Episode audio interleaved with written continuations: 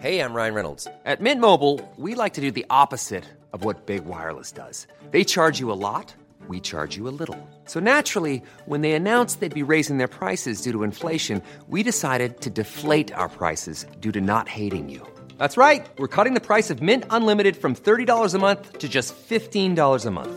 Give it a try at mintmobile.com slash switch. forty-five dollars up front for three months plus taxes and fees. Promo rate for new customers for limited time. Unlimited more than forty gigabytes per month slows. Full terms at mint mobile dot com. Since two thousand thirteen, Bombas has donated over one hundred million socks, underwear, and T-shirts to those facing homelessness. If we counted those on air, this ad would last over one thousand one hundred fifty-seven days. But if we counted the time it takes to make a donation possible, it would take just a few clicks. Because every time you make a purchase, Bombas donates an item to someone who needs it. Go to bombas.com slash ACAST and use code ACAST for twenty percent off your first purchase. That's bombas.com slash ACAST, code ACAST. Vi är sponsrade av Länsförsäkringar. Det är vi. Jag har ju ett problem i livet, och det är ju att jag rent ekonomiskt är något av en fuck-up. Jag både tjänar för lite pengar och jag gör av med för mycket pengar. Och jag, det finns ingen framförhållning, det finns inget sparande till mig själv, det finns ingen pensionsgrej som har ju så många eh, som lyssnar skulle sätta eh, kaffet i, i vrångstrupen eh, när de förstår. Ja, de gör det nu. Ja, när de förstår hur illa ställt det faktiskt är. Däremot så har jag lovat mig själv att jag ska inte låta den här ekonomiska fuck-uppigheten, som jag kallar den, föras över på mina barn. Eh, this ends now, har jag sagt. Och drag, dragit ett streck i uh, marken, ja, med kolkrita. Uh, tatuerat in ett streck har jag gjort. Uh, och uh, därför så sparar jag uh, till barnen varje månad. Och vi har ett system, jag och Li, att uh, Li sätter in uh, pengar på ett konto varje månad och jag sätter in pengar på ett annat konto varje månad. Livet är föränderligt. Löften bryts, men Länsförsäkringar finns där för alltid och kan hjälpa till, då bland annat med barnspar. Uh, vi tackar Länsförsäkringar för att ni hjälper Nisse och andra att hålla sina löften. Och glöm då inte att Länsförsäkringar kan alltså hjälpa dig med bank, pension och försäkring. Tack så mycket.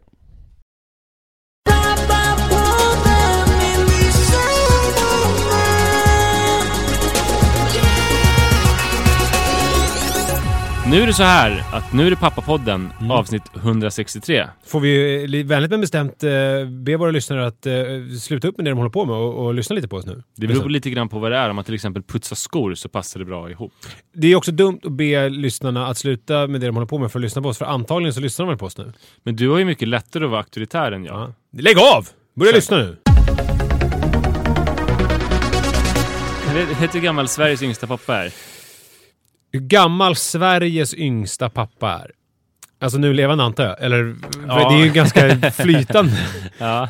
Ja, det är jobbigt att vara Sveriges yngsta pappa. Fast sen är man trettiosju. För att man var det för ja. liksom tjugofem år sedan. Nej, jag har ingen aning. Jag kan hålla på och gissa fram och tillbaka. Han, b- han är fjorton. fjorton, okay. fjorton. Han är könsmogen alltså. Mm. Och eh, det har kommit en P-dokumentär om honom. Mm. Han eh, var tillsammans med en tjej. Han älskar tv-spel.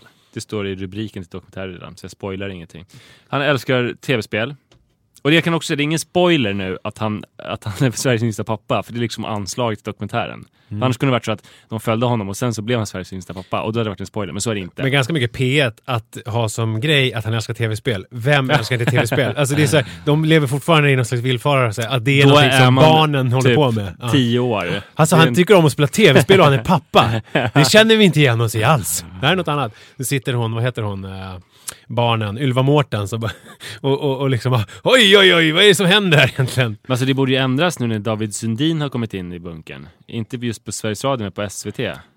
Han har ju tagit strid. Han, ska man säga, är ju komiker och har skrivit Melodifestivalen manus och sådär. Jobbar ja, med åt S V T. Mm. Och han har ju fört en debatt i Vi föräldrar om att man ska få lämna sina barn på förskolan för att spela tv-spel om man är ledig den dagen. Det där har vi diskuterat ju jättemycket, mm. vad man får göra som frilansare och inte eh, när man lämnar sina barn på förskolan.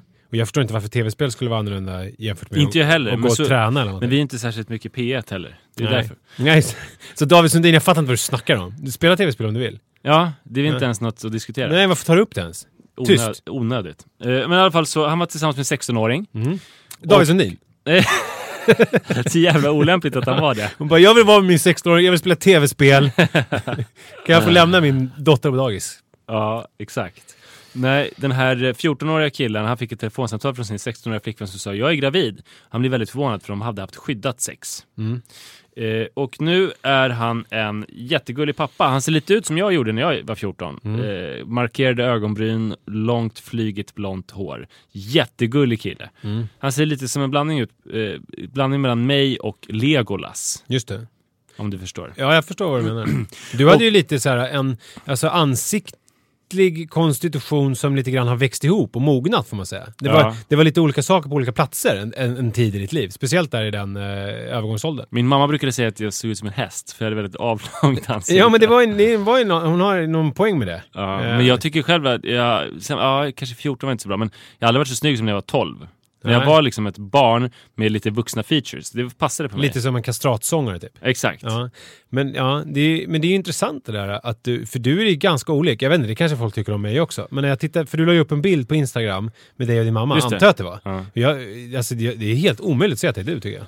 Ja, det är faktiskt... Uh... Mer likt Johannes. Jaha. Jag tänker på, du var ju mellanbarn och så här, du är säker på att det var du? Att det inte är Johannes, att du har bara blandat ihop eftersom du var så, det finns så få bilder säker. På dig och så där. Det man kan säga om den bilden, avsnittsbilden etthundrasextiotvå på Instagram, det är att jag sk- det skulle illustrera skimrande barndomsminnen. Mm. Men det var ju en skräckutflykt det där. Okay. För att pappa ville, vi hade trangarkök med, så pappa ville använda vattnet som fanns i sjön där vi var.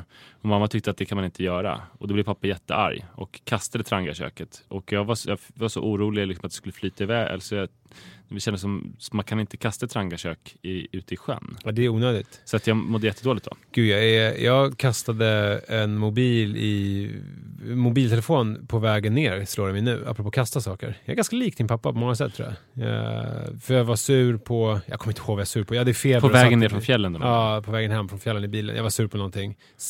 Nu, livet säkert kommer såklart ihåg allting. Och Manne också. De tar ju åt sig. Och det här har vi pratat om ju. Det här med att jag måste, eh, måste få dem att, att inte ta mina utbrott på allvar. Eh, jag, jag har inte lyckats ladda om dem ännu riktigt. Så jag pratar lite grann mer om... Jag ska sluta om, kasta saker. Ja, det tycker jag verkligen. Mm. Jag skulle prata lite mer om fjorton-åringen som blir pappa. Okay. Sa jag att han heter Pontus? Det vet jag inte. Nej, han heter Pontus. Och mm. eh, man ser att han är en väldigt glad pappa som njuter väldigt mycket av sitt barn. Han har på en bild som jag har sett... Eh, barnet är en bärsel och ser så där skimrande lycklig ut. Men återigen, konstigt om de hade valt en bild där han ja, sitter, sitter skitdeppig med tv-spel och bara ja. Vad fan är det här för något? Det är sant. Den, den mest målmedvetna unga mamman som jag har träffat. Jag mm. åker runt mycket gymnasieskolor och högstadieskolor. Då träffade jag en tjej som var tillsammans med en kille i högstadiet och, hon, och han längtade väldigt mycket efter barn.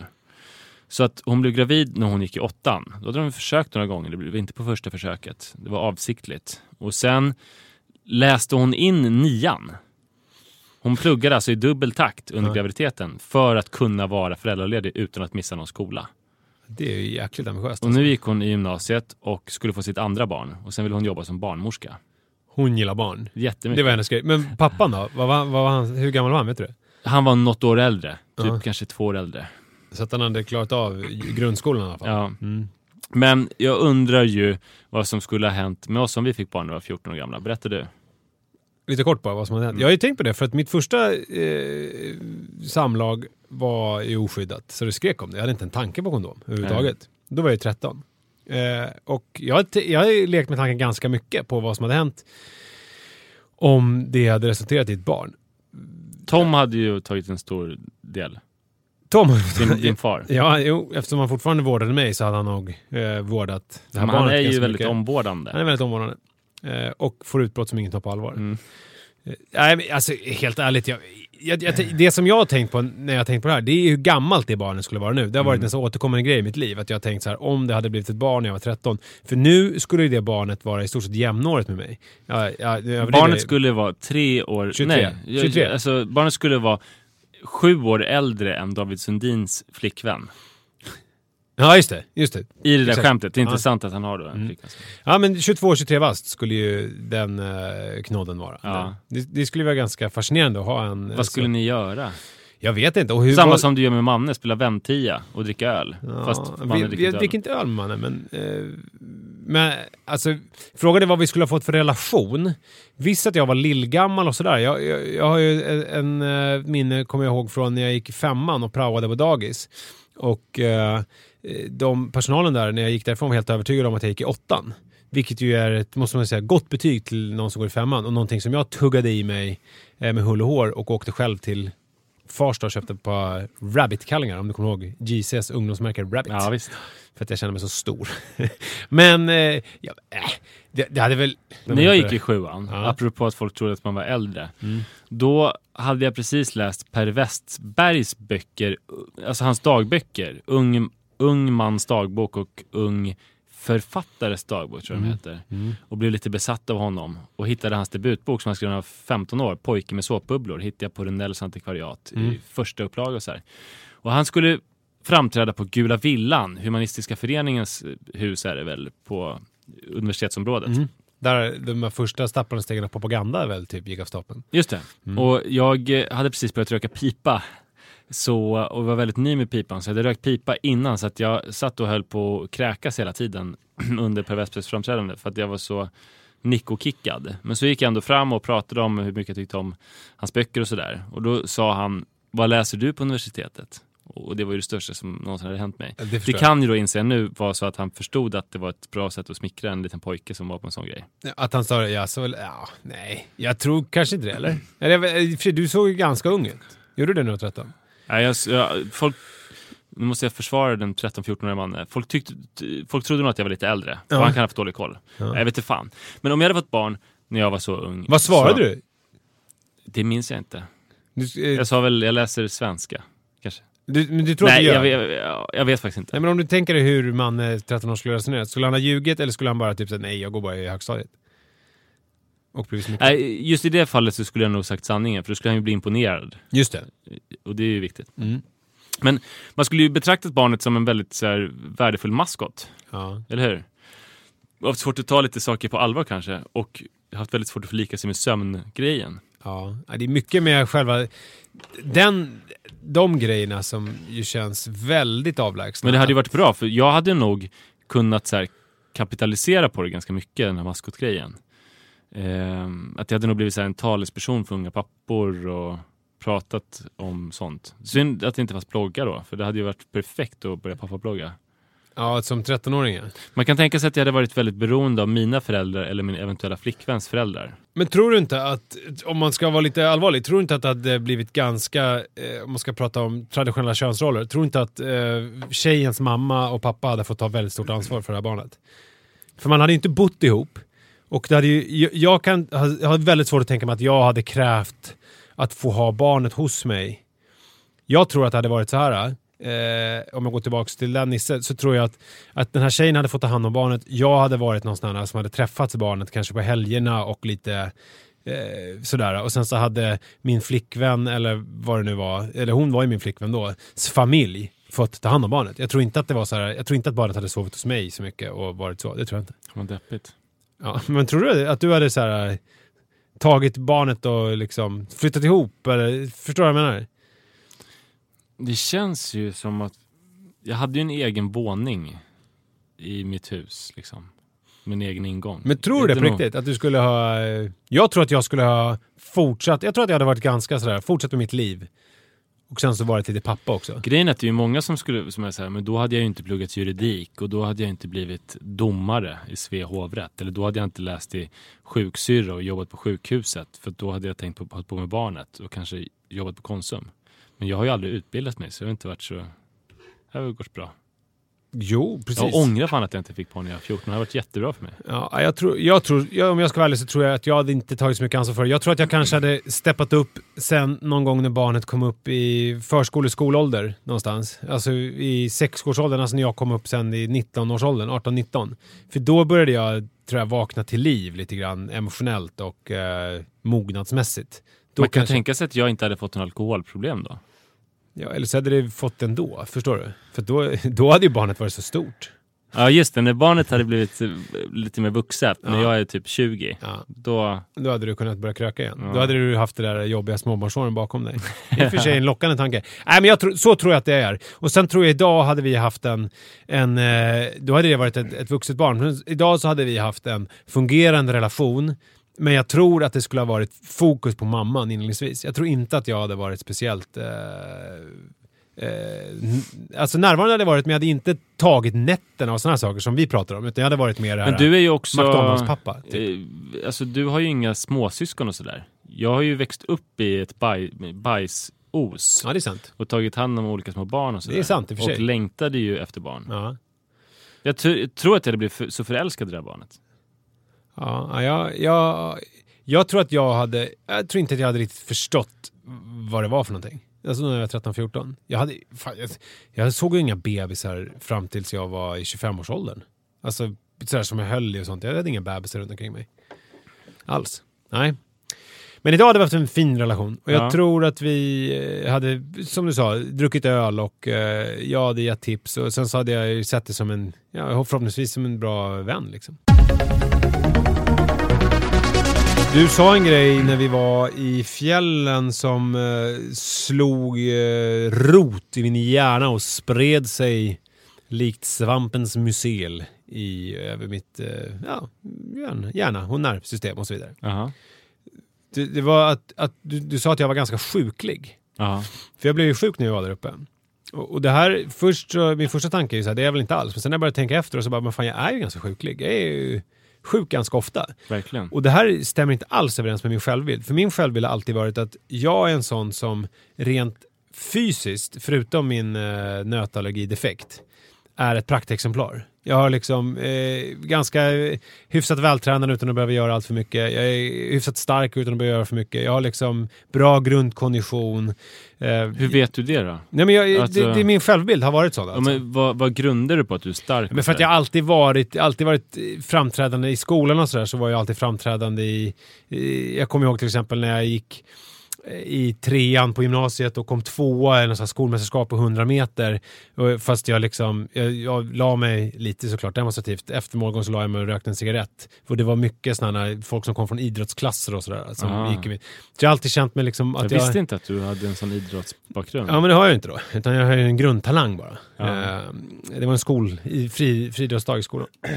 Eh, och också jämfört med Li, som ofta har haft eh, lite sådana eh, olika krämpor och annat sådär, som jag inte har känt igen mig i eh, alls. Men däremot så har jag haft ett, tycker jag själv, lite svagare psyke. Så jag har tänkt att så här, jag är fysiskt, stark fysiskt, stark fysiskt men, men psykiskt är, är lite si och så. En kort parentes bara. Min, min idrottsliga bana på, i skolan var att alltid om jag var med så trodde folk att jag var ironisk eller att jag drev med dem. Alltså att, varför, varför springer du inte fortare till längdhoppsgropen? Driver du med oss? För då trodde de att jag drev med sportkillarna liksom på något vis genom att springa långsamt. Men det var bara att jag inte kunde springa fortare. Först när jag skulle bänkpressa tillsammans med killarna i klassen så bara, trodde de också att jag drev. Och jag fick aldrig med att spela hacky-sack, för då trodde de att jag gjorde det ironiskt. Fast jag var hacky-sack känns ju annars som någonting för dig. Det är lite så här röka pipa och hålla på och grejer. Ja, men det är ju för folk som du vet kan, alltså lads, hippie-lads som ja. kan surfa och har bollsinne. Vet du vilka jag. som spelade mycket hacky-sack? Jag hade en kompis vars farsa var högt uppsatt tjänsteman inom E U och de bodde i Bryssel. Så jag var och hälsade på honom några gånger eh, när jag var i sexton sjutton års åldern. Och d- alla bodde ju sådana eh, du vet eh, stora jävla kåkar som där liksom man plingade på dörren och sen så tog det fem minuter innan det kom någon utanför, för huset var så stort för att sitta liksom. Och alla de såg ju ut som eh, orakade mähän, rökte hur mycket braj som helst och spelade hacky-sack. Det var det de gjorde. Och så hade de fruktansvärt mycket pengar. Så var alla på Kungsholmens gymnasium ja. vid millennieskiftet. Ja, det här är ju den vevan. Men de borde du få tänka med, tänker jag. Ja, inte i sport. Alltså jag fick ju röka med dem. Men, och, och men sen var det gitarr med dem. Men nu ska vi nu ska gå iväg. Nu får vi gå härifrån. Ja. Ja, jättejobbigt. Ja, men, eh, hur och som jag helst. var sjuklig. Mm, ja, ja, det var ju du. Och jag har alltid tänkt att du är Eller, sjuklig. Och, och jag hade svagt psyke. Det hade allting bara. Ja. Hade du svagt psyke då? Skulle du säga det? Eller var det din självbild? Hade du svagt psyke när du var... Ja, men jag blev så här, mådde jättedåligt och hade ångest så fort det blev vår och sånt där. Ja. Vårdepressioner och... Men var det liksom lite alltså unge värter att du... Delvis, ja. Men sen så Alltså när man är i den där åldern vill man ju bara att någon ska säga att man är okej. Okay. Mm. Eh, det är ju jättejobbigt att inte veta ja, ja. om man är okej. Okay. Så man mäter sig så mycket andras blickar. Så att, det gjorde jag ju. Jag har ingen minne av att jag hade liksom det jobbigt psykiskt speciellt innan jag flyttade hemifrån. Då tyckte jag allt var, allt var hyfsat fine liksom. Eh, faktiskt. Men det är inte det jag ska prata om, utan det jag ska prata om då är det som du öppnade hos mig. Eh, vad gjorde du? Hällde ut? Hällde, ja. Ja. Vatten. Utan att, att jag då de facto är eh, en ganska sjuklig person som är sjuk ganska ofta. Och att jag har ett lynnigt humör och, och ett svagt psyke. eh, sen det finns lite andra grejer som jag kommer på som jag gör. Eh, som, där jag tror att jag utstrålar en grej, men jag är egentligen... utstråla någonting annat. Det är, väl en, det är väl lite samma grej som det här med sjukliga, alltså man har en felaktig bild av sig själv. Jag tänkte på tunnelbanan på väg hit. För då, min vana trogen så står jag upp, för det gör jag alltid, eftersom jag sett den här fem två-diet eh, på Vetenskapens världguden säger att om man står upp eh, när man åker tunnelbanan så är det som att typ springa tre maratonlopp om dagen ungefär. Det är så pass nyttigt för kroppen. Oj, vad konstigt ja, det är, att det är så. Ja, det borde det... ingen springa ett maraton. Nej, precis. Man ska stå på kanske tunnelbanan. Folk som inte bor på tunnelbanelinjen som blir tvungna att mm, springa maraton istället. Ja, precis. Så jag står ju upp då på tunnelbanan och sen så tar jag inte upp telefonen heller för jag tycker att det, det, ser, det ser för slafsigt ut. Men det vet jag om. Och att jag vill inte framstå som en sån person som sätter mig ner och hukar framför eh, min mobiltelefon på tunnelbanan. Vad fan gör du då? Ja, men det är det jag gör. Då, sitter jag, då, tänk, då tittar du jag på alla. Och så, så jag står upp och så tittar jag på alla. Och sen så får jag liksom... Eh, jag får ju nickar från folk som är sjuttiofem år och över. Eh, framförallt kvinnor. Jävla psycho, håller på att stirra ut. Stå och stirra på folk. Ja, och, och, men då, det är precis det som är grejen då. Sen har jag ju fattat att alla andra tycker att jag är riktigt psycho. Det var ett ungt par i nitton-tjugo-årsåldern som satt och höll på och eh, tittade på en mobiltelefon tillsammans eh, och hade mysigt. De verkade kära. Och, men hon tittade på mig skräckslaget hela tiden. För hon, hon, vad är det för jävla dåre som står upp och stirrar på mig när jag sitter här med min kille och håller på och eh, läser det här intressanta blogginlägget eller någonting. Det finns så... ju folk som borde bli mer som du. Igår var det en kvinna som var dryga femtio år som tittade på ett YouTube-musikklipp med högsta volymen på sin telefon. Hon fattade liksom inte uttaget att man... Var det en äldre kvinna? Ja, eller övre medelåldern. Ja. Det är ju märkligt. Ja, jävligt märkligt. Då är det liksom som att de har... Hon har nu bara helt gett upp. Hon har först förfasat sig över alla som sitter och stirrar i sina mobiler. Och sen så bara, nej nu skiter jag i det här. Och sen, och sen blir hon värst av alla. Ja. Ja. Men jag, jag känner mig dum för att om det hade, jag blev ju mer irriterad på henne än om det hade varit ett ungdomsgäng. Då hade jag blivit irriterad, men det hade känts väntat. Nu var det så här, lär dig hur man sänker din telefon, din jävel. Mm. Ja, men så där är ju då att i min iver att framstå som en frisk ung man som står på tunnelbanan och, och tänker klara lite rena tankar. Lite, om jag får säga, lite Breivik. För att han eh, tog ju anabola steroider och har du läst hur han preppade sig inför terrordådet? Ja. Att han gjorde så här, alltså han spelade tv-spel stora, också. Ja, som han bar han stora tyngder och gick så här promenader och alltså verkligen eh, tränade hårt och ville vara just en sån där frisk, ung man. Men jag tror inte att han kanske i eh, ville framstå som liksom, eh, kanske i vissa kretsar såklart, men inte, inte i, på tunnelbanan att han stod och brydde sig om vad Kreta och Pleta tyckte om honom. Tror du det? Ja, det tror jag, jag tror att de, de skulle, han skulle nog vilja att de skulle bli fyllda av en skräck eller någonting. Ah, ja. Det är det jag lyckas då framkalla, skräck hos mina med ja, eh, alltid något. Trots att jag bara egentligen vill stå och bara var, ja men fräsch, mm. fräsch ung man. Också ung, lägg märke till det. Eh, sen en annan grej som jag gör. Jag är ofta väldigt snabb på att hjälpa turister som står med kartor. Eh, för att jag vill ge liksom, jag vill visa Stockholm från sin bästa sida.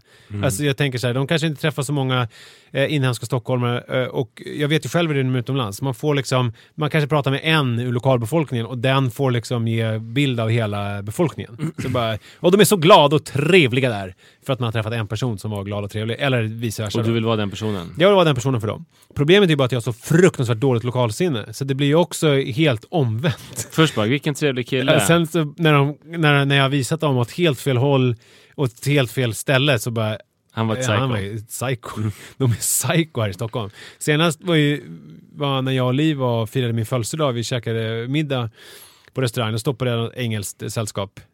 Jag stoppade ett engelskt sällskap.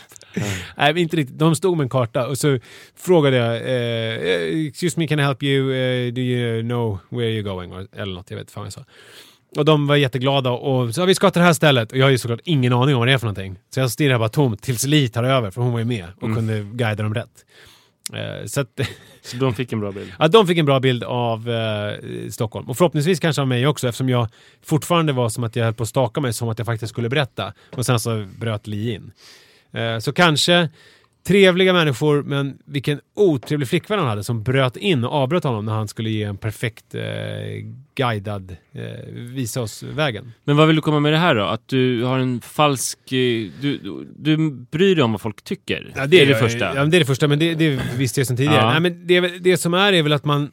Äh, att jag...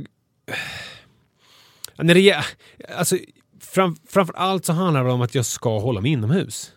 Alltså jag ska, inte, jag ska inte gå ut och beblanda mig med andra människor. För att det, det blir bara fel. För att de blir smittade av din sjukdom, eller? Nej, nej, för att jag blir ju... Alltså, när jag blir konfronterad med min falska självbild, ja, ja, ja. Okay. Så mår jag ju fruktansvärt dåligt.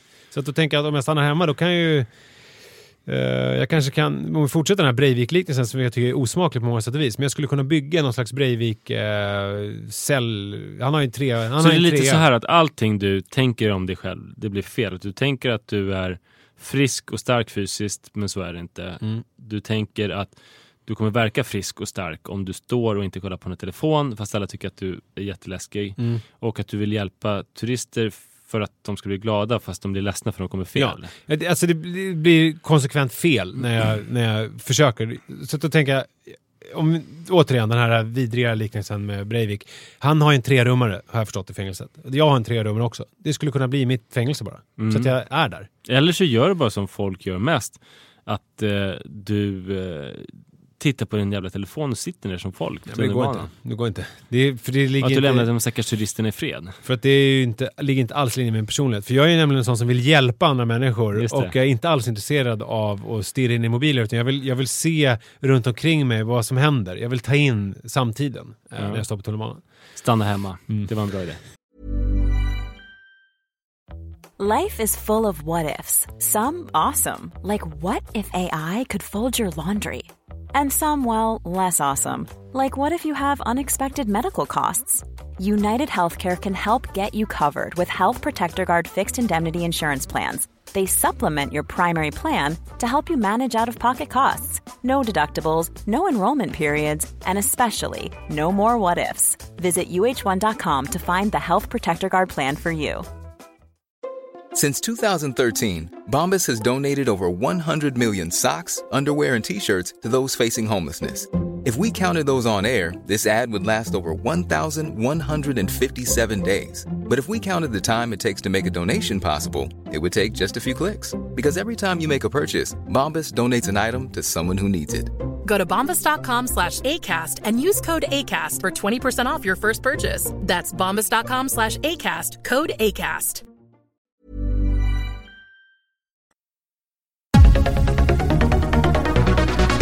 Kommer du ihåg ett av de första avsnitten av Pappapodden hette Skalmans... Födelsen hette det första. Ja, just det. Mm. Men ett av de första hette Skalmans skal. Ja, just det. Det handlade om att du satt på tunnelbanan med Manne. Ni hade ätit en kokt korv och han ville plötsligt kräkas. Just det.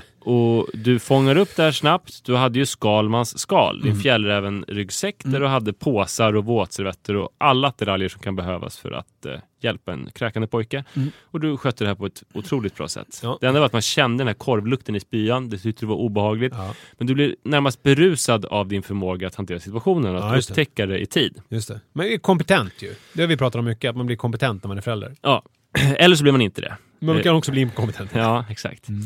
För att eh, jag skulle berätta en berättelse för dig om det inkompetenta föräldraskapet och om, vi kan kalla det för Skalmans icke-skal. Just det. Det är det jag har. En, en, skal, en stackars eh, sköldpadda som har kravlat ur sitt skal. Ja. Hur hjälplös. En sån där, ja. Mm. Vi skulle åka buss hem från tenniskröket i Härjedalen. Jag och Iris. Och eh, efter ungefär tio minuters bussfärd sa han att han hade ont i magen. Och då sa jag, tråkigt. Och ytterligare någon minut senare så började hon kräkas eh, okontrollerat. Jag älskar din lite från. Men vad tråkigt. Ja. Ja. Eh, och det var jättejobbigt. Det finns ju såna här påsar. Vänta, är inte det svårt med barn tycker jag? Att förstå när de har ont i magen och när de mår illa. Ja, verkligen. Att de säger, för att som vuxen... Fast jag... jag tror att också det som komplicerar ytterligare är att hon har ofta ont i magen. För att hon mår ju illa ibland och säger det. Ja. Men hon kan kräkas när hon har ont i magen. Ja. Hon... Det är ju svårt tycker jag. Ja, det är jättesvårt. Ja, men jag tänkte absolut inte att de skulle kräkas. Hon sa inte att de var åksjuk olika. Eller att de mådde illa eller något sånt där. Men det är två helt olika känslor, det kan man vara överens om. Ja, ont i magen och verkligen. Må illa. Magknip, då kräks man inte. Nej. Men hon började kräkas och det finns ju väldigt praktiskt plastpåsar som man ska ha som sin egen skräppåse på bussen. Men det tog för lång tid för mig att ta tag i en sån och hålla den framför henne. Fick hon också det här barn... Barn som kräks blir oftast eh, som eh, tuppar eller höns när man har huggit av dem huvudet. Att de bara springer runt. Nej. Sa, hon satt kvar i alla fall. Hon satt kvar fast hon tyckte det var jobbigt att få så mycket... Att sitta i sitt eget kräks. Mm. Hon fick det över byxorna och i skon. Och så hade hon en jättefin tröja som är så här pälsig tröja. Det är något syntetmaterial som är som en päls. Dessutom med invävt glitter i. Där saker fastnar väldigt effektivt. Det var en bra kräkströja. Ja, och sen jag använde då två... Första spyan kom helt utanför. Andra halvan kom väl också utanför. Sen kom jag med påsar. Jag använde två påsar. Sen var det ett äldre par som satt nära mig som sträckte mig till påse. Sen var det liksom färdigt och då började städningen. Och jag hade exakt noll städattiraljer i Skalmans icke-skal. Ja, just det. Man, om man lägger någonting där så ramlar det ner på marken bara. Mm. Så är det ju med ett icke-skal. Mm. Jag hade inte papper. Nej. Jag hade inte ett så här paket lambenäsdukar som du har framför dig. Nej, just det. Jag hade inte båtservetter. Jag hade inte extra kläder. Och eh, jag hade inte något vatten som man kunde skölja munnen med eller sånt. Jag hade absolut inget. Jag hade en iPad. Mm. Och hörlurar mm. och så. Mm. Lite godis. Just det. Men ingenting som förslog i det här sammanhanget. Nej. Det som var en otrolig tur det var att det var en jävla Nisse Edvall-figur, den här sextiofem-sjuttioåriga mannen som satt närmast. Mm. Han sträckte bak, fast han kunde kanske varit lite mer generös. Han sträckte bak, en, han hade en hushållspappersrulle och gav mig en, en ruta. Så torkade med den och slängde den. Jag vågade inte fråga efter mer. Men det är ju precis som jag hade gjort då. För han är ju så fylld av någon slags upphöjd känsla av att han har hjälpt till. Ja. Som är helt falsk. För ja. Att egentligen blev man bara irriterad. För ja. Att han kunde vara hjälpt till mer. Ja, men papper. Sen så stötte hans fru honom i sidan. Det var den älskansvärda frugan som mm. stötte honom i sidan. Så det var jag och Li i framtiden. Exakt, det var det. Fast han var flintskallig, det kommer du aldrig bli. Nej. Men i övrigt. Mm. Eh, så fick jag två rutor då. Eh, Alltså jag längtade att de skulle, efter att de skulle sträcka över hela rullen. Mm. Men, men jag fick ganska mycket papper till slut. Mm. Först en ruta, sen två, sen en till, tvåa kanske. Och sen så tyckte jag att, eller då stötte hon honom i sidan igen. Och då fick jag två stycken våtservetter. De hade ju allt de här. Alltså jag menar, varför har de ens en, en hushållspappersrulle med sig upp på bussen när de är två vuxna människor? Eller två pensionärer? Var, varför har man det? Jo, men för att det i sådana här tillfällen. Ja, det var ju jävligt bra att det fanns ja. Ett skalmanskal där. Ja. Eh, Och med hjälp av, det var sån här man, flygplans... så, man undrar varför man packar så här. Vissa grejer kan te sig onödiga. Ja. Men sen så plötsligt så får man användning för dem. Och då är de inte onödiga längre. Nej. Så att det, det, är ju, det är väl därför. Jag menar, nio gånger av tio kanske de inte hade behövt den här rullen. Men nu behövde de den. Alltså behövs den. Mm. Mm. Och eh, våtservetterna jag fick, det var sån här, du vet, flygplansvåtservetter. Ja, som man måste singelförpackade. Ja. Okay. Och det var stora, blaffiga våtservetter. Ja. Med... stark eh, desinfektion eller sprit i. Så här, okay. Så att... Men busschauffören hade ingenting att tillgå. Han såg inte det, vi var på övervåningen. För man tänker att annars så borde det ju vara ganska vanligt förekommande just när långresor att folk blir åksjuka och annat. Ja. Att det borde finnas någon skurmöjlighet. Kanske, men han satt som sagt på nedervåningen ja. Och jag på övervåningen. Så vi var helt, han såg inte mig. Eller men inte luktade det. det sen? För det där känns ju inte som att du kan ha fått bort så mycket med de här pappers. Alltså jag tycker att det blev riktigt snyggt. Ja. Eh, sen satte vi oss på raden bakom och för oss luktade ingenting. Förmodligen för folk som, och inte, alltså, folk som satt där, de vande sig väl så pass mycket som inte kände någon lukt. För nypåstigna så, fast det var i och för sig några som ville sätta sig på platsen där, där Iris hade kräkts. Och det avrådde jag från. Mm. Men... Alltså man, man kan tolka den här historien lite på två olika sätt. Och ena säger kan, antingen kan man säga så här, fan jag skulle vara lite mer som Nisse. Jag skulle ha ett skalmanskal, jag borde tänka på alla eventualiteter. Jag borde alltid ta med en massa gear av olika slag. Så är jag safe. Mm. Det är kanske bra. Och var så. Mm. För att Det är ju också så att du är ju... Man tar ju sina roller. Och i fjällen... I fjällen så var det så att jag hade ingen ryggsäck. Just det. Och då, jag kände mig ganska stympad som människa. För jag var ju så beroende av er som hade två ryggsäckar. Ja. Och det blev också så jobbigt för er att ni fick ju ta kontroll av de här ryggsäckarna. Alltså det var ju ni som packade dem och fixade kaffetermos. Det var någon dag, för då hade jag lite hamburgaransvar som jag packade. Ja. Och någon gång med korv. Men ofta så var det ni. Och jag hade inte riktigt kontroll. Jag förlitade mig till er. Å ena sidan lite demaskuliniserande och infantilt. Men å andra sidan ganska skönt också att slippa hålla på och packa ryggsäckar och ta ansvar för dem. Ja. Både och. Jag har tagit den rollen med dig för att du är Skalman. Det finns inte behov av två Skalman. Men när jag åker med min lillebrorsa på resa, då tar jag alltid med en tygpåse till honom med långt handtag. Okej. Okay. Och till mig själv. Men mm. till honom, för att jag vet att om man är på en citysemester, då vill man ha, särskilt om man ska gå till ett badhus, då vill man ha en tygpåse. Uh-huh. Jag säga. Och det vill han också, men han kommer inte ta med det. Så man packar badgrejerna i? Ja, dagens grejer i. Uh-huh. Vi vill ha en bok och jag kanske vill ha en handduk mm. och ett par flip-flops. Det är ju snyggare så. Kanske med en tygpåse, för jag hade ju använt ryggsäck till det också. Ja, nej, det skulle man ju absolut inte ha på en citysemester. Det är ju väldigt fult. Ja, men inte om man ja, gör... Du har ju fin konken och så här. Ja, jag, lite, jag kör ju med en lite den stilen. Men där har jag tagit en helt annan roll.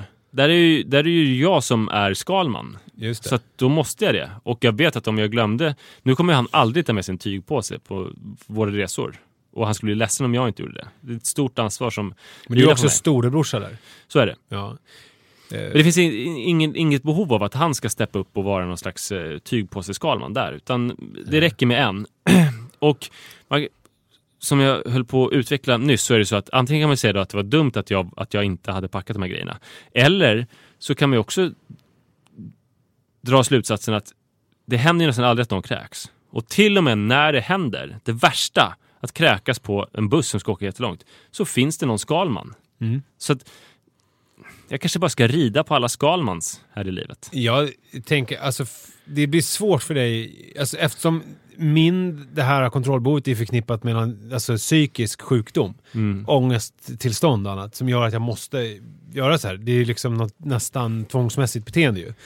Så att det blir svårt för mig att råda dig att göra det, eftersom det är ingenting som jag gör av fri vilja liksom. Nej, och man, man kan ju säga så här, det var ju extremt imponerande din Skalman-berättelse med spyan, hur du räddade den. Ja. Man kan också säga, utan att skryta, jo, om jag ska skryta så kan man säga att det imponerar mig också, att trots att det värsta hände och det var mycket kräks, så lyckades jag lösa situationen mm. utan att ens ha packat. Mm. Det som hade varit minst imponerande, det är om jag hade haft ett Skalmanskal men inte kunnat förutse spyan och liksom så här, vart en tafflig Skalman bara. Mm. Så att ytterligheten är väl bäst. Ja, men det är antingen det som slippa ja. oroa sig alls för det mm. och det löser sig när det kommer, eller ta höjd för det och vara duktig på det. Ja, men, och då måste man ju också, man höjer ju ribban, alltså, för att är man en Skalman person så måste man ju också, då kan man ju aldrig göra bort sig. Nej. I de här lägena, då måste det ju finnas allt, då måste det finnas en grillpinsett, stekpinsett om man helt plötsligt får för sig att man vill steka en antikott. Lagningskit för landsvägsbuss. Ja, det ska ju finnas i den. Alltså till punka menar jag. Ja. Tycker man ju för sig, jo, men det ska ju finnas där egentligen, men man tycker ju att eh, det borde finnas med bussen på något vis, men jag håller med dig, det ska, borde, borde finnas i, i skalet. Ja, jag tycker skomakare blivit din läst, i mitt tips till dig där. Jag fortsätter. Ja. Vi fick, jag säger vi, men jag menar jag, men det, alltså det, känns som att, det känns som att mitt Instagram är lika mycket ditt Instagram. Ja, tack. Jag vet inte, vissa, i alla fall vissa bilder. Speciellt mm. som jag hör, det här var väl en kommentar till en av, avsnittsbild tror jag. Det, det var i alla fall eh, en person som skrev och ättade, säger mamma, någon ja. annan. Att... Eh, Och när vi blir vuxna måste vi också ta våra familjer på skidsemester. Och eh, jag vet inte om personen i fråga var barn eller vuxen, men jag tror att det var vuxen i alla fall om man tittade på, det var en gömd profil, men om man tittade på själva bilden så kändes det inte som att det var, det var inget barn i alla fall. Nej, jag trodde att, jag tyckte att det såg ut att vara någon som var jämnårig med oss. Ja. Men det tycker jag om alla i och för sig. Jag tror inte, alltså, jag tror inte jämnårig, utan jag tror kanske... tjugotvå? Ja, mellan tjugotvå och tjugosju kanske. Mm. Hur som helst, och, och, och, och då tänkte jag på någonting som, jag kommer att tänka på mycket, för att hon, nu var det kanske inte alls så här, men jag tänker mig att hon eh, är vuxen, men har ännu inte börjat med liksom det här vuxna livet med barn och sådana där saker, utan mer kanske... Eh, jobbar någonstans eller pluggar och sen så går ut på krogen och sover bort helgerna och lever ett så här lite emellanliv på något vis. Som många gör hela livet. Det är inte alla som... Och kanske när, när hon gör någonting, alltså när hon till exempel styr upp en fin brunch eller tar svampkorgen ut i skogen, så äh, känner hon det som att hon lajvar vuxen. Precis. Och det här, just lajva vuxen var någonting jag tog fasta på, för att jag kan tycka att när vi pratar om till exempel avsnittet Skalmans skal eller så här, olika saker eh, som jag har pratat om, så har det ju varit lite grann att jag har lajvat vuxen. Mm. Alltså med att jag har med barns förtjusning eh, beskrivit hur jag haft det här skalmanskalet, eller hur jag har städscheman och städar på torsdagar och alltså allt sånt här som eh, jag håller på med. Men förutom att du lajvade vuxen, så var ju du som ett, en ungdom som just hade kommit ur puberteten typ. Ja. Jag tror det som alla som har kommit ur puberteten vill, det är att någon ska säga så här, typ om ens kön, det är det som ändras kanske mest när man kommer i puberteten. Då vill man att någon ska säga så här, fan, schysst kuk. Mm. Den duger. Schysst kuk, exakt. Eller hur? Och i brist på schysst kuk, schysst väl, välpackad eh, ryggsäck. Ja, men precis. Ja. För att sen var ju, blev ju du förälder som undrade så här, duger jag? Är inte jag en jävla konstig förälder som bara sitter hemma och rullar en boll? Och, ja. hur, hur, vad tycker folk om mitt föräldraskap? Och då blev det ju bra med de konkreta sakerna. Här var ju ett konkret bevis på att du är en perfekt förälder. Ja. Ju. Eller hur? Ja, jo. Och då kunde jag och poddlyssnarna säga schysst kuk mm. till dig. Ja, precis. Och sen så blev du stärkt i ditt föräldraskap. Ja, du har helt rätt i det. Men det som jag känner är ju att som mycket annat i mitt liv så är jag ändå ganska... Det är svårt att säga det till dig som byter intressen som en annan byter underkläder och är väldigt intensiv i dina intressen. Men det är liksom, det är sällan jag, jag hänger fast vid någonting allt för länge. Förstår du vad jag menar? Mm. Men, men det här med att vara vuxen har ju slagit mig att det är ju för livet. Förstår du vad jag menar? Jag kan inte, jag kan inte backa klockan. Och det här att jag, att jag städar en gång i veckan och att jag har en välpackad ryggsäck och så här. Visst, det var kul ett år, ett och ett halvt. Men nu är det så här, nu är det inte roligt längre. Förstår du? Det är inte kul... Det är inte kul att hålla på med den här ryggsäcken. Och det är inte kul att skryta om det. Det är inte kul att göra blogginlägg om det. Det är, liksom, det är svårt att hitta charmen i att man har ett städat hem och att man lagar middag till sin familj och att man eh, har en packad ryggsäck när man är ute. För att det är så här, ja, så, så är det. Mm. Eh, det är livet liksom. Det, och det är svårt att skryta om det också. Jag kommer ihåg i början hur jag, när, när med städschemat så då, då, eh, det var ju från början någonting som jag hade fått höra att familjen Annika Lantz. Ja, just det. Att de städade på torsdagarna så att det skulle vara städat på helgen. Och jag kan tänka mig att om Annika Lantz någon gång fick reda på att jag eh, pratade om det här, så hade hon ju eh, bara skrattat lite överlägset åt mig för att, att jag gör en så stor grej av det. För att ja, det måste ju städas hemma. Alltså mm. det är liksom, ett hem städar sig inte självt. Det är, någon måste fixa det. Och eh, det är ju liksom... ens uppgift som eh, del av en familj och hålla på med det. Ja, och nu, nu är det ju så att jag är vuxen på riktigt. Ja. Och det har liksom kommit ifatt mig. Och då räcker det inte längre med att vara duktig på att vara vuxen för att fylla någon slags hål i mig. Så då måste jag hitta någonting nytt som jag ska vara duktig på. Just det. Han var jobbigt. Ja. Tennis. Du brukar ju inte prata så mycket om tennis och sådär. Men jag är tror du en talang är... tillräckligt för att vara med i någon seniortour eller någonting? Jag tror inte det alltså. Jag tror att... Eh... Nej, jag får, jag får söka lite. Ja, jag vet en grej som du kan göra. Som hänger ihop också med föräldraskap. Typ pärlplattor. Du snodde ju det lite från mig. Och sen så var du jätteduktig. Ja, men det har jag tröttnat på nu. Andra typer av pyssel. Fy fan, tråkigt. Nej, men jag får hitta någonting. Som är, jag tänker att det ska vara någonting som kanske står lite i kontrast till själva vuxenheten. Att det kan vara någonting annat. Jag kan bli... Ja, men pärlplattor är bra det. Men jag det. kan väl bli det... typ som Apollo. Jag kan bli grym på klubba helt plötsligt. Eller lite sent kanske. Alltså det beror på lite vem du ska imponera på. Ja, men... för, för det verkar ju fortfarande vara så att du ska imponera på andra ju. Ja, men det kanske blir en annan crowd jag ska imponera på. Ja, ja. Okej, okay. Nöjesguiden-folket. Ja, han är men... pappa och han festar bättre än någon annan. Han är pappa och han är bättre på att festa än Apollo. Det är också väldigt vanligt med pappor på Södermalm som är typ fyrtio år som har koll på massa olika smala vinyl jo, jo, lablar men, och sånt men, där. Men alltså, Apollo, han är ju ett klubbkid fortfarande. Ja. Alltså han står ju i mitten på dansgolvet och liksom folk dras till honom. Det är ändå svårt att, att ta rygg på honom. Alltså han har ju hållit på sedan åttiotalet med det där. Mm. Ja, men jag, om jag kunde bli så bra vuxen, fattar hur många vuxna det fanns innan. Men, kan du inte bara säga knarka mer än någon annan? Där är det ju lätt att vara bland de bästa knarkarna bland ja. föräldrar liksom. Jag vet inte hur det, det det skulle kanske inverka menligt på ditt städschema. Ja, på, på andra delar av mitt liv. Just så det kanske inte är så praktiskt. Nej, men ta rygg på Apollo, tror jag. Ja. Det kan bli, kan bli en grej. Eh, om ni inte vet om Apollo är, så är det bara att googla Apollo Asplund. Han är en eh, legendar inom eh, svensk klubbliv, måste man ju säga. Och, och det... spelar en pjäs också nu på Stadsteatern Skärholmen, eller? Ja, eh, där han berättar en monolog om sitt liv. Som jag är faktiskt väldigt sugen på att se. Håll koll på honom och ja. på Nisse. Så det, så, ja, ja, precis. Håll koll på honom och strax efter, efter honom så kommer jag komma. Nej, Skuttan. bakom. Strax efter. Efter och bakom. Ja, ja, ja, förlåt. Ja. Jag är dum i huvudet. Mm. Du menar att jag ska vara framför honom? Nej, nej. Jag menar så. När ni ser mig komma så kommer ni se honom. Ja, nej, det är ju stor kostym. Mm, det är det verkligen. Såg Ricky Brosch igår på tv förresten. Gjorde du? Mm. Alltså det finns ju personer som man eh, vill vara cool inför ju. Apollo till exempel. Ja, men när man gick i skolan så fanns det ju ett, ett gäng som bestämde om man hade lyckats eller inte med att vara cool. Och eh, ofta misslyckades man ju. En jobbig grej var att när jag skulle åka på språkresa till Cambridge, då köpte jag ett par lite så här fina mockaskor. Ett par derbys. Och jag vilka blev... är derbys? Är det någon sån här modstoja? Med öppen snörning. Nej, alltså vanliga, ett par kallar plain toe Uh, derbys. Alltså bara ett, enkla mockaskor utan krusiduller, som ett par finskor i brun mocka. Mm. Jag var nöjd med dem, men jag blev otroligt retad av alla andra på språkresan som var mer ledigt klädda. Och och, och hur, gammal, hur gammal var det här, sa du? Uh, sommaren efter åttan. Mm. Det var jättejobbigt. Nu har jag råkat ut för det igen. Uh, och det är med din son Manne. Ja, han är, han är specifikt man. Lilla Manne. Ja. Jag visade bilder för honom på min dator. Och han skulle avgöra vilka som hade swag just på de bilderna. Mm. Patrik Kling, min träningskompis, uh-huh. han hade swag. Uh-huh.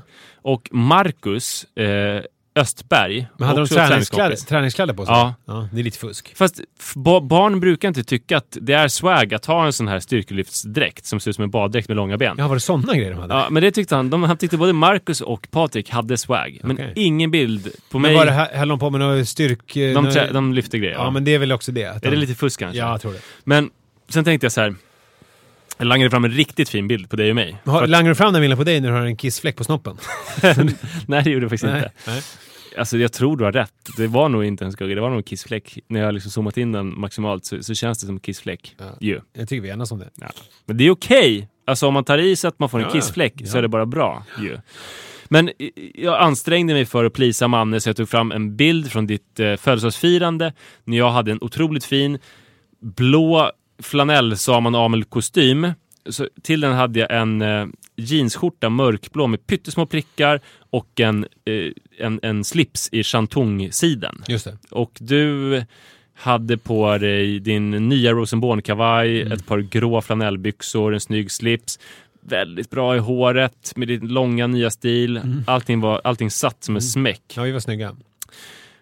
Mannen fick typ panik och bara åh oh, nej, alltså jag hatar nu pappa har så här klackskor och slips och kostym, alltså så töntiga kläder, vad var de på med? Ta de där kläderna, sätt på dig någonting annat för fan. Det här, du, du låter ganska precis som Dogge gjorde nittiosju. Alltså eller vet nittiotre. Du, din son mm. lät exakt som Dogge gjorde nittonhundranittiosju. Nej, jag, jag låter så, är det så?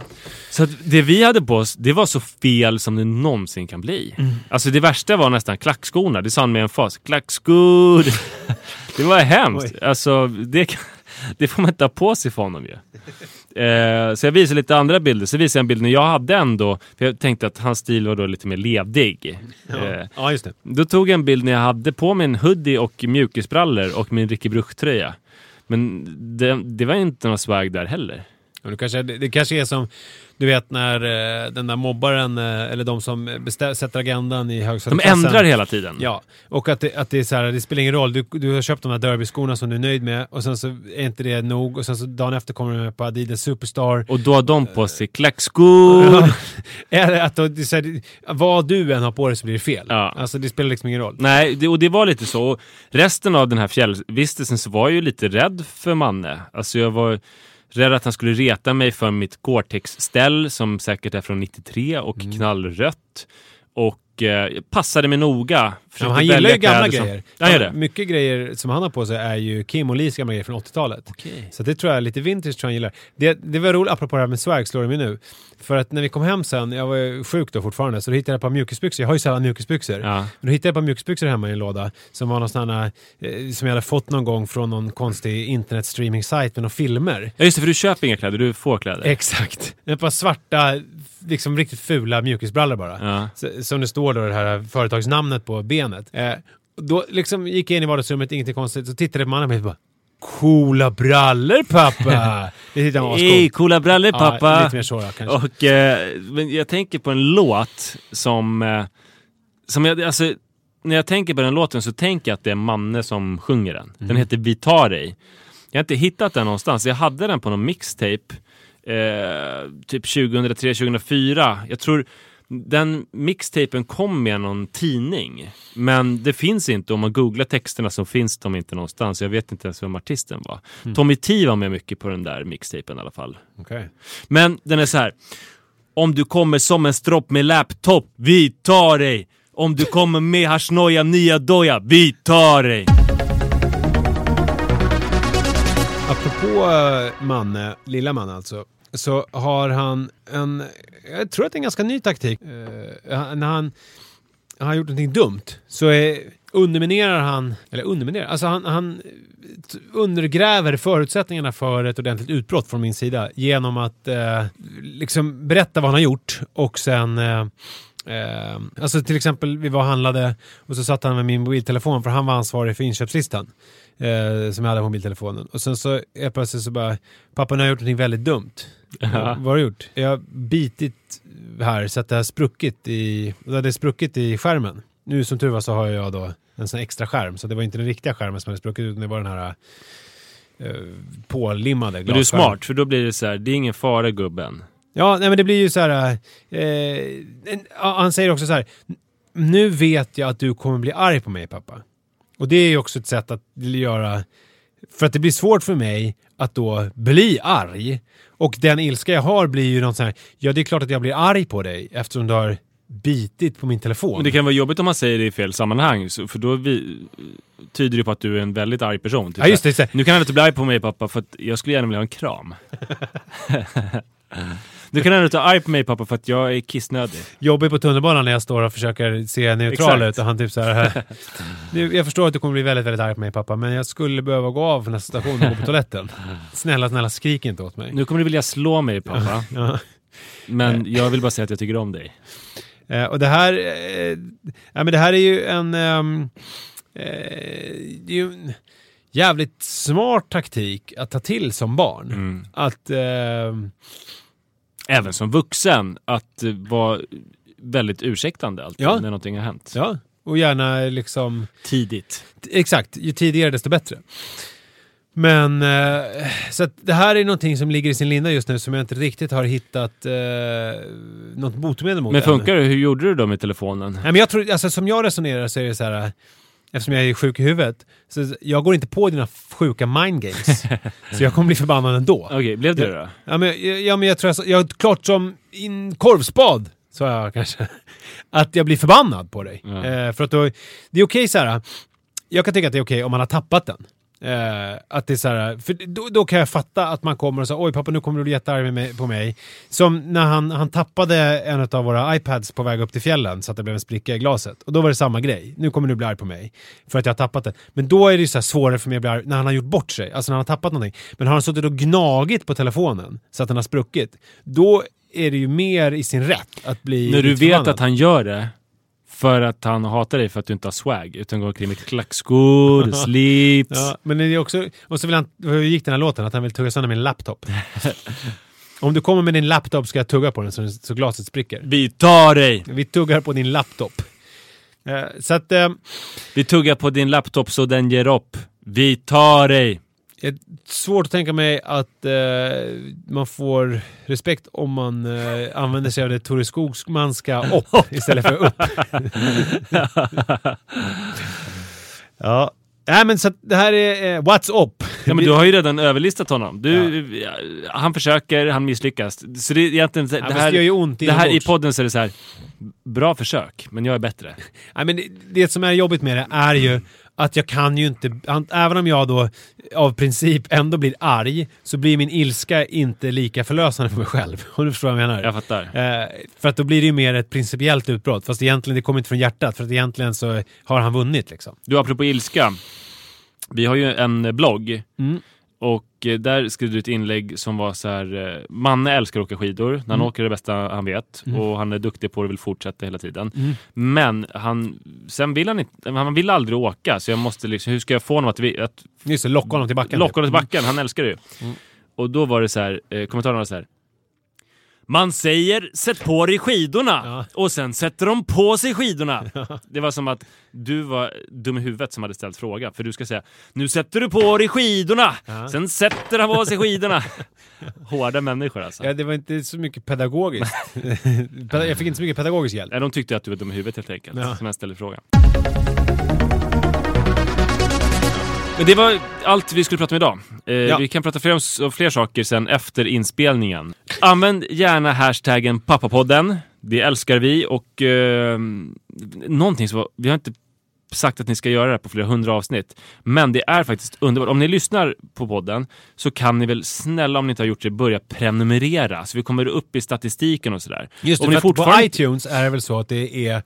prenumerationerna som är viktiga i statistikmässigt, eller? Exakt. Ja. Och eh, om ni ändå håller på och, och fixar där, så får ni jättegärna skriva en recension och sätta betyg på sig i iTunes. Just det. Det hade du glömt, va, den där grejen? Men, ja, det var tre år sedan vi pratade om det. Ja, det, men, det vi har... men det är fortfarande viktigt. Och frågespecialen kommer komma nästa torsdag, inte nu på torsdag, den kommer nästa torsdag. Så att ni har fortfarande chans att skicka in frågor om ni undrar någonting. Det är, alltså, det är ett uppsamlingshit av yes. de frågor vi inte hann i den förra frågespecialen. Så är det. Så, så är det. Ja. Hej då! Ja, okej, hej. Jag har svårt att lägga på luren, känner jag. Det är jobbigt när det blir så, när man inte riktigt vet hur man ska göra för att avsluta. Hej då! Kommer du ihåg det? Man var tonåring när man pratade i telefon. Ett, två, tre! Ja, precis. Och sen så blir det inte så i alla fall. Det slutade med att jag... Okej, nu då. Ett, två, tre. En hel natt med en gemensam bekant till oss, Karin Ulveson. Ja. Som du vet. Ja. Vi, vi låg en hel natt och bara pratade. Alltså från liksom nio, tio på kvällen till sex, sju på morgonen. Herregud. Bara, det var väl kanske mest för att ingen ville lägga på. Och planen flög in mot Bromma flygplats. Nej, men inte. Jag var i Haninge. Alltså, Nej, över, det, över, hennes, över henne då så just gjorde det, det kanske. Ja. Mm. Ett, ja, två, två, tre. tre. Hi, I'm Daniel, founder of Pretty Litter. Cats and cat owners deserve better than any old-fashioned litter. That's why I teamed up with scientists and veterinarians to create Pretty Litter. Its innovative crystal formula has superior odor control and weighs up to eighty percent less than clay litter. Pretty Litter even monitors health by changing colors to help detect early signs of potential illness. It's the world's smartest kitty litter.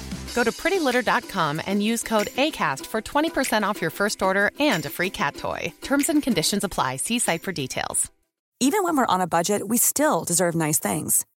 Quince is a place to scoop up stunning high-end goods for fifty to eighty percent less than similar brands. They have buttery soft cashmere sweaters starting at fifty dollars, luxurious Italian leather bags, and so much more. Plus, Quince only works with factories that use safe, ethical, and responsible manufacturing. Get the high-end goods you'll love without the high price tag with Quince. Go to quince dot com slash style for free shipping and three sixty-five day returns.